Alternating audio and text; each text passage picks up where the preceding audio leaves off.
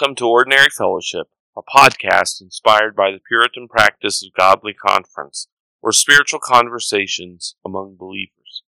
These spiritual conversations offer practical spiritual help for Christian living. Welcome to Ordinary Fellowship. I'm Jeremy Lee, and with me, as always, is my faithful co host and sidekick, Matthew McLaughlin. Hey, Jeremy. Let's hope I don't knock things down and destroy. If you hear loud noises, do not worry, everything's okay. It's just Jeremy. Before we start into our topic, make sure if you enjoy our podcast, like and rate our podcast on whatever service you listen to us on. Helps give us more visibility, and that way we'll be able to corrupt or influence people however you see us, as whether a corrupting influence or good. And if you enjoy a specific episode, share it with your friends on Facebook or Twitter. And by the way, we are on Twitter now. If you look for Ordinary Fellowship, you'll find us there. I didn't ask Matthew's permission, so he might punish me later. Yeah, it's probably a good thing. But like us on those and, and follow us there. Uh, you'll you'll be kept up to date with our podcast. Do all that stuff, please, and thank you. So, what are we talking about today, Matthew? All right. So let's do some setup before we get into our topic. So when we're recording this, the last week was the annual convention of the Southern Baptists in Anaheim. We'll probably in a couple next week or the week after we actually have a review episode on the actual convention, but we want to take some time on this episode to talk about a particular issue that arose. So in the midst of the convention, a question came up about what is a pastor? So, if we're going to be generous and fair with it, the argument goes like this Is there a difference between the office and function of pastor and the title of pastor? So, in other words, how do we define it? Do you have to meet the qualifications in 1 Timothy 3 and Titus 1 of an elder to have the word pastor attached to your name, or is simply doing the job enough to get the title, kind of like doctor or lawyer, where you just get the name. There's not necessarily a particular set of qualifications that you have to meet. That's being generous and broad with it. So that's kind of the setup of what's going on. So we just want to break it down a little bit and start with a very simple question. So, Jeremy, what is a pastor? A very simple question. That's hopefully it will probably take us 35 minutes at least to answer. That's the main thing we're trying to right. get, get at, right? What one of the issues is uh, whether you look in our confessions or whether you look in the Bible. There's never a definition of what right. a pastor is. There are descriptions of pastors. There's names of pastors, and so we're deducing from that what we believe a pastor is. So, just as a reminder, the Southern Baptist Convention, the Baptist Faith and Message, is their confessional statement. Now, confessional in the sense that it describes what Baptists normally believe, or that the, they believed at the moment that they published this. Um, that's another subject yeah, for another, another topic day. for another day. But uh, the, at the very end of the first paragraph in on the church, the Baptist Faith and Message says its scriptural officers are pastors and deacons. While both men and women are gifted for service in the church, the office of pastor is limited limited to men as qualified by scripture. So basically it tells us that there's two offices, right? There's right. the office of pastor and office of deacon. So two categories of officials in the church pastor and deacons. Uh, our church subscribes to a modified version of the abstract of principles, and it basically uses says the same thing, except that it uses all three ter- biblical terms for a pastor. So, pastor, elder, and uh, overseer or bishop. And so, I think the best way to think about it is to consider the the terms that are used uh, for this office of pastor. Um, and the, the terms are pastors, overseers, elders. The elders elders refers not necessarily to a a physical age, an actual age. Rather, it has to do with spiritual maturity. And so when you look at First Timothy and you see the qualifications for a pastor, essentially what Paul is saying there is that a pastor needs to be a mature Christian. So the the title itself, elder, describes that, but so also does uh, so do the the qualifications. And need that a pastor needs to be a mature Christian. Then the word overseer or bishop, the idea is that they have oversight. They're spiritual managers, as you were, if you would. They they have to watch out for people's souls. So in that sense, they're they're guardians of people's souls. They're stewards of the oracles of God. So they watch the people. They watch doctrine. This word to me, although the other words imply leadership as well, this one screams loudly that this is a position of leadership. This is a position of some kind of authority uh, that we have because they're they're overseeing things. They're overseeing the Word of God. They're overseeing the administration of the sacraments. They're overseeing the discipline of the church. They're overseeing the lives of of the people in the church, and as the Bible says, they have to give account for those souls. So that that's a very important word or important description of a pastor. The other word, of course, is pastor, shepherd. It, pastor and shepherd essentially mean the same thing. It comes from the idea of being a shepherd.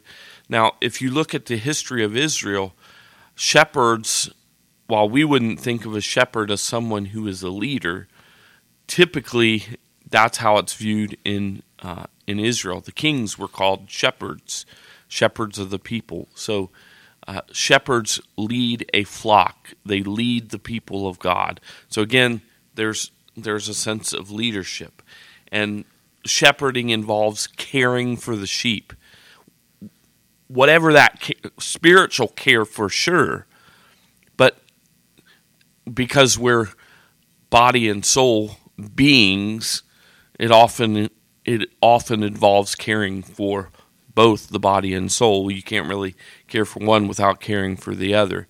So a pastor does cares for the people, cares for the sheep, especially spiritually, but in whatever way he can as well.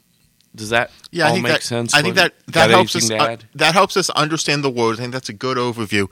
So now that we kind of have a grasp on just the definition, let, let's talk about why there's this discussion of because all of that is rather easily agreed upon. But if if you hold to Scripture as the authority, everybody, for the most part, who holds to scriptures as your authority is going to agree to those terms. The challenge becomes that there are different groups who want to separate that being those definitions would be defined as the function of a pastor versus the office or the job. So you see this in a broader sense. We're not really getting into it, but you see it in a broader sense in Presbyterians when you get the difference between teaching elders and ruling elders. But that that's another example. But we're not really going unless Jeremy really wants to go down that rabbit Yeah, trail. We, are not going to. That's another example. But in our context, pick on our own people today. Right. In a, so that's a context from outside of ourselves. But for us, you have this group of people who try to separate the function from the office. So what they'll say is that you can be a a pastor without necessarily ha- having the function or the responsibility. You just simply have the job, the title. So let's start here and work our way down. I think one of the things for us to understand is how did we get here? And I think if we're going to give a really simple answer, we got here through pragmatism. Yes. It, so there's a couple other things that fit into this, but I think one is pragmatism. So Jeremy, how does pragmatism allow this dichotomy, this separation to happen? So first of all, pragmatism is the idea. As long as it works, it, it's true. Right. As long as it works, it's okay. And the idea, what happens is that there are people who believe that the Bible doesn't speak clearly about the leadership structure of the church. And so, because the Bible doesn't speak clearly on these issues, then we're free to use other sources of wisdom, things like that. And often, what happens is we use end up using business models for how to manage the church. I think the fault is is that the Bible does give a clear structure of what kind of polity we ought to have. Usually people who would argue otherwise would say that it's descriptive not prescriptive. I can't but for the life of me I can't understand why why something so important would be overlooked or neglected by God in telling us to run the household of God. So I, I don't I don't see these passages that speak about the plurality of elders in a local church as being merely descriptive, but as prescriptive for every church. Every church ought to have more than one elder. I think what happens though we forget about our history because a lot of people think having multiple elders is Presbyterian, which isn't. Presbyterians do have elders, but our system is different uh, than Presbyterians, and we're we're not we're not arguing for a Presbyterian form of government, church government at all. So we forget our history, and then it you have to have trained elders, and that can be difficult and take time to do and so the numbers don't always come. And if you're really wanting to plant churches and plant churches quickly, it's easier to send out one guy and have one guy there than to have multiple elders. The work can be done more efficiently, maybe more quickly. I don't want to give evil motives to people in the past that push this kind of thing. But then it started becoming a tradition where we have a single pastor and none of and then the larger churches of course you can't have just a single pastor because he's not capable of doing that. So then he becomes like the ceo you have multiple pastors multiple things that they're doing. And they've already departed from the scriptural teaching by not having multiple elders and and functioning that way. And now they're now they're just going further afield from that. I, I think what we really need to do is get back to what Scripture teaches that churches ought to have a plurality of elders. That's multiple elders in a local church who pastor the church. They may not all preach or teach frequently. You may have a single pastor who does more of the preaching. You may only have one pastor who um, who is a has a paid position. But I, I think number one, we need to get back to that. We need to get back to get back to the Bible and be be rooted in Scripture rather than looking for ideas about how to govern the church from a worldly perspective, from looking at corporations. That has, I think, caused so many issues and problems. We're, what we're doing is we're we're neglecting biblical categories and saying those don't really matter, and then we find out, and, and so we call them something different. We confuse categories and make a mess of things.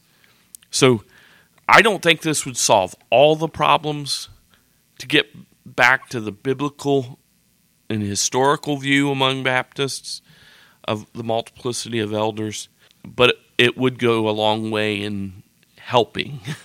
yeah. Even even if it doesn't solve the issue, it would go a long way in helping. Right. So as we as you just talked about how we misdefine terms and put stuff in different categories.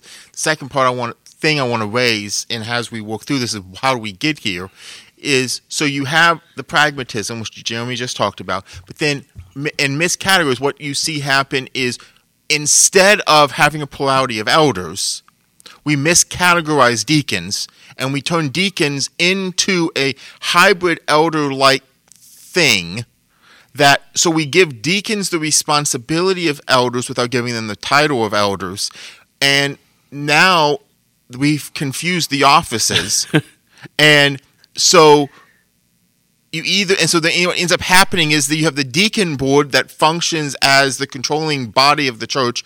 And so the elder the, the pastor the paid the paid minister the paid pastor the paid elder isn't having control because he has to answer to this deacon board when that's outside the way the bible works or you have the pastor working with the deacon board and so there's no one doing the work and so you just get all a jumbled mess of confusion. Yeah, well, you can have, you know this from personal experience.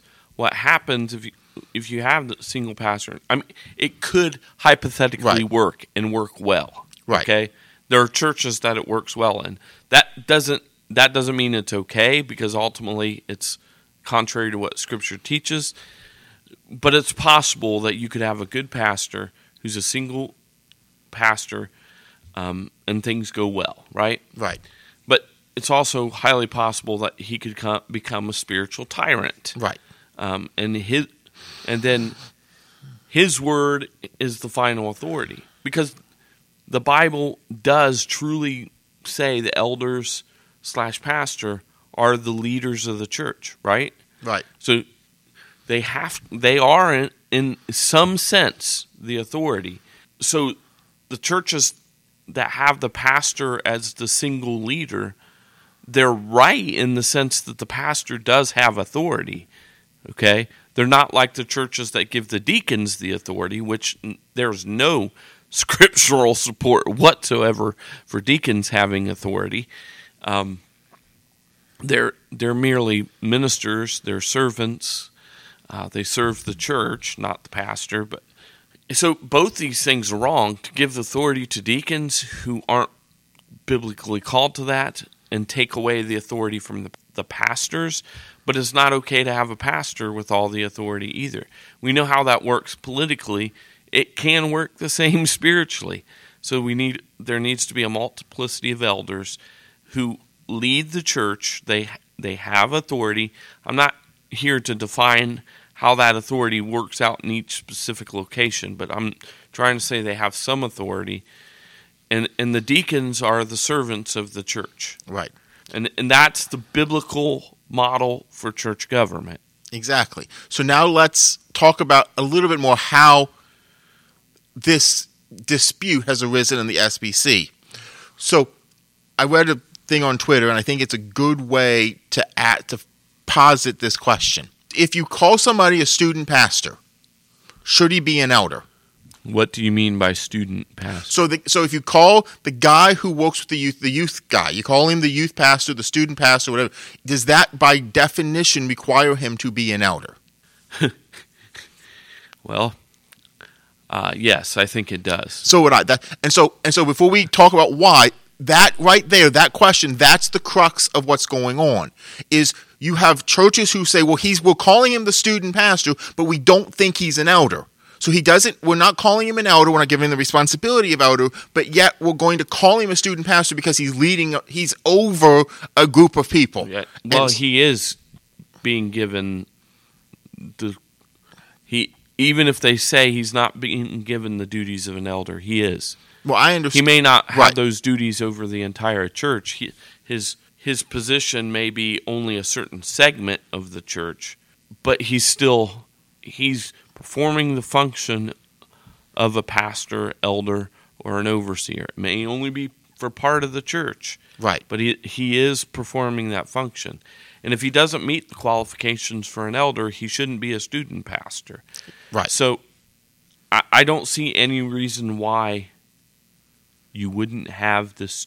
If he's a student pastor, if you're going to give him that title, then he should have. He should be. He, he should be that and Right. not just pretend. Exactly. So that's what I think another example of where the pragmatism has come in. We call guys student. We call guys student pastor. We call him worship pastor. We call him whatever pastor, and we designate them to a role. And somehow, in designating them to this role, we don't necessarily think that they have to reach the qualifications or meet the qualifications of elder. So we create this divide that I don't think you can create in Scripture, which gets to a point we'll finish with in a little bit. But Right, but here's the thing, okay? You don't necessarily have to give somebody the title. You know, you can call someone the worship leader, okay? Right. Um, without making them a pastor, but the titles matter. Right. Uh, not not in the way like, you know, you got to bow down and Exactly. they're that important. But name what you call things matters, okay? If we call someone a worship leader, that's fine. But the reality is, they ought to. St- if you're going to put somebody up there representing the church, bringing the people before God, then they ought to have the qualifications of an elder, even if they aren't. Even if they don't have the role as an elder, uh, they ought to be mature Christians. Maybe not all the qualifications, because it's debatable whether a woman can be the worship leader we're not going to get into that discussion today, but just for the sake of argument, a woman could be a worship leader. And in that case, she would have to meet all the qualifications except the obvious ones that are are not. Um, she wouldn't have to be the husband of one wife in that case. If you do agree that it would be okay for a woman to be a, a worship leader, you don't have to give them that title, but that that title means something and to call someone a pastor and then to say they're they're not they're a pastor but they're not really. You, the name is lying then. Right, find a name that accurately portrays what they're actually doing rather than play around with the name. Because the reality is whatever god calls something that's what it is. When god defines it that's what it is and while we don't have a specific definition of a, of a pastor in scripture there's enough in scripture that we know what a pastor is. And we know what God calls we, then we know what God calls a pastor. If they're not doing that if you don't want them to if they're not elders then don't call them a pastor. Right, call call them a youth leader call them a student right. leader whatever you want to call them. But don't this name means something Exactly. And I think that's why I think one of the things we should think about is so as an example, Dever's Church, Capitol Hill, I know there's other churches I just know this by example. They don't like segment. You either so Mark's the senior pastor and everybody else is either the associate pastor or the assistant. They have different responsibilities, but you're either a pastor or you're not. And I think Mohler's made the same comment. I think that's one thing where we have to understand. This isn't that whole conversation we just had is another place where pragmatism has shown up. We try to segment and we don't necessarily reach to this point, which leads to this last thing that I think is the philosophical problem of pragmatism, how it rears its head. How do we determine if someone is a pastor? So we talked about this a little bit before in other ish in, in other episodes when we were talking about the Holy Spirit. But just for the little bit of time we've got left, I, I think one of the challenges we have to get is a pastor is not necessarily determined by an internal calling. Just because I have a feeling doesn't mean that now I'm a pastor because that's one of the arguments when you see these churches that want to split the roles. The specifically, you have women who say, "Well, they feel called to be a pastor. They have the calling." Well, does calling matter more than what it says in 1 Timothy 3 and Titus 1? So, in other words, what's more important in the determina- determining of a pastor? Is it an internal call or is it the meeting of the qualifications, which in the meeting of the qualifications, you have both an internal and an external call in the sense that the church recognizes the gift and then appoints them to the position because they meet the qualifications. And I think that's another piece that we have to kind of think through. So, Jeremy, you have anything you want to add on Yeah. this? So I don't believe in the internal call. Okay, the majority of Southern Baptists do. Even if you do believe in, so obviously you know my answer. I don't believe Right. in an internal call. there's an external call. It, I, if there's an internal call, it's the internal call in the sense: is it something I want to do? Right. Is it something I'm gifted to do? And assessing your own yourself that way, that I have no problem with. But even if you believe in a, an internal call, the usual way of understanding it is that there's both an internal and external call. one of them doesn't trump the other. If you have the so if you have the internal call but you have no external call, in other words, the church hasn't recognized you as meeting the qualifications, then you're not a pastor, okay? mm-hmm. Even if you call yourself one and get yourself on the on the radio or on TV and go around telling everybody you are a pastor. If it, if a church hasn't recognized that, then you're you can call yourself that, I guess. But um, anyways, we'll leave that go. But the external call is equally important. Okay, you have to have the external call. Is what what I'm trying to say, and neither one trumps the other. So if you have no internal call, in in this view, right? I don't believe in an internal call. You shouldn't you shouldn't probably serve even if you have an external call. If if that could possibility even exists. But so many people today put their subjective experience above what everybody else says. I've I've heard it so many times. I know that God called me. I don't care what any man says. That's not what the Bible teaches. That's not what Baptists have taught and believed throughout history. We we have always believed that this internal call has to be met with the external call. The church has to recognize these gifts and set you apart for that. You're not a self appointed pastor any more than you could be a self appointed prophet or a self appointed king or self appointed priest. You don't appoint yourself to that. The church is part of recognizing this.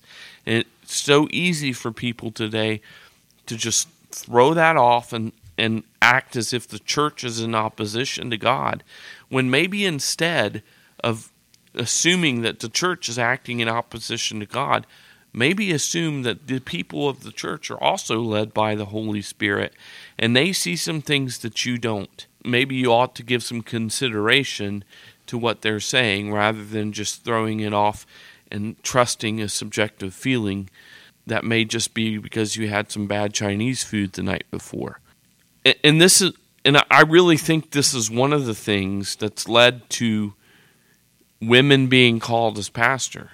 That the internal call, mm-hmm. the, the internal desire supersedes anything that anybody will say when I've talked to people about women being pastors, that's always what it comes down to. If God calls me, who are you to tell me no?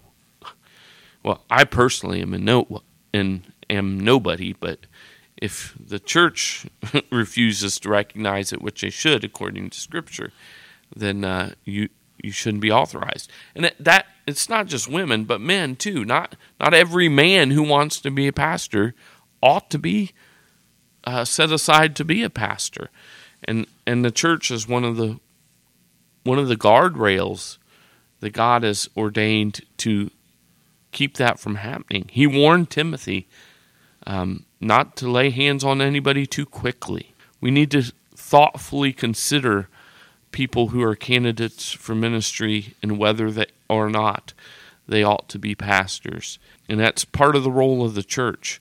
The idea that somebody would just ignore what the church says to you on that is is beyond me. So, and unfortunately today, you know, if your if your church won't won't ordain you, you can go find somebody else who will, and you can do it online for free if you want, and tell people you're a minister of the gospel. You know, there there's sadly loopholes because there are churches that whose standards are low or who don't uphold what the Bible teaches and will give a certificate of ordination to basically anybody who asks. So if you're serious about submitting to God, there's a need to submit to your church in some in some sense.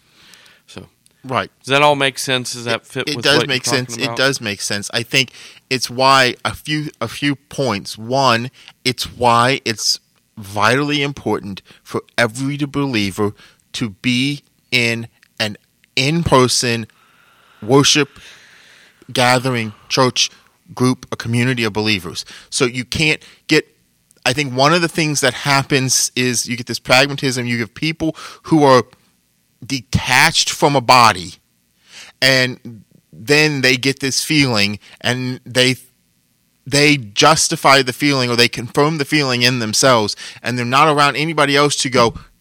But wait a minute, that's not what needs to happen. And so you, I think that's why it's important to be in a community of believers daily, weekly, gathering week after week, month after month, allowing your life to rub up against their life so they can see you. And then if you meet the qualifications, they can see. I think the other piece is it's the challenge. One of the things for us to think through is if you look through the qualifications, almost all the qualifications are things that are called not just to guys who want to be pastors, but to Christians in general. Those other than maybe apt to teach. Apt to teach is the one qualification that separates an elder from what Paul and other places calls every single Christian to be, what Jesus calls every single Christian to be. So there's this striving that we should be doing rather than thinking that we need to seek leadership or seek power or seek control or be want, want to be want to be the guy that we should just be striving to allow our lives to look more like Jesus. And as that happens, then God, in His wisdom, in His way, will raise up leaders who He gifts to lead the church. And that we don't have to kind of, in lack of a better way of saying, help God out and say, I'm going to be the guy in charge.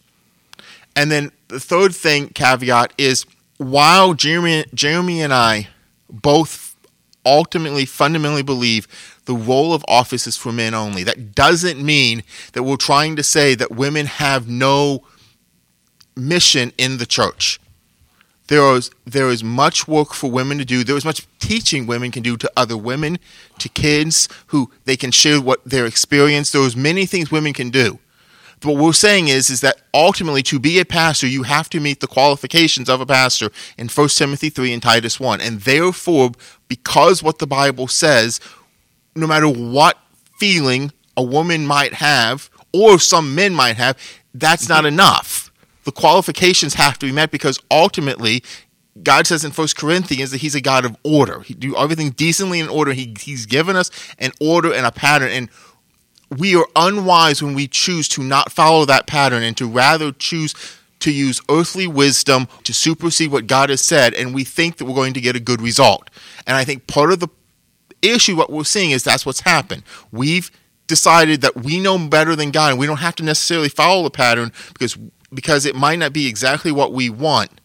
And so we're just going to clarify God for him. So, any other final thoughts on what is a pastor? Yeah, I think after all we said, to sum it up, I'd like to attempt to give a definition of of a pastor. Okay. And somebody may quibble that it's a description rather than definition. I, I that doesn't matter to me. But so a pastor is is a leader of the church who's a mature Christian who oversees the lives and souls of the people under his care as he's been appointed by the Holy Spirit and set aside by the church. His primary duties are to preach the word, to administer the sacraments, and to pray. I think that tells us what a pastor is. is. Did I miss anything in that definition, Matthew? Maybe administrative. Okay. To organize the church. Other than that, no. So we'll we'll add that in there as well. So, in closing, as Jeremy said earlier, definitions matter. May we, with full vibrancy of heart, proclaim those men that God has raised up as pastors. May we honor them and follow them because God has given them to us to accomplish His good, both for us and for the churches in pla- where He has placed us. And may we affirm those who haven't been called pastors as the godly ministers and assistants and helpers, but never confuse the two. We thank you for listening to this episode of Ordinary Fellowship, a podcast ministry of Two Rivers Community Church. For more information about Two Rivers, you can find it on our website at www.tworiverscc.org. We look forward to your questions, your comments, and your, even that dreaded hate mail at ordinaryfellowship at gmail.com. Please follow us on Facebook at Ordinary Fellowship or Twitter at Ordinary Fellowship. And like, subscribe, and rate this podcast on whatever service you listen to us on. But for now, we want to thank you once again for listening to Ordinary Fellowship, where we're striving to have spiritual conversations for practical Christian living.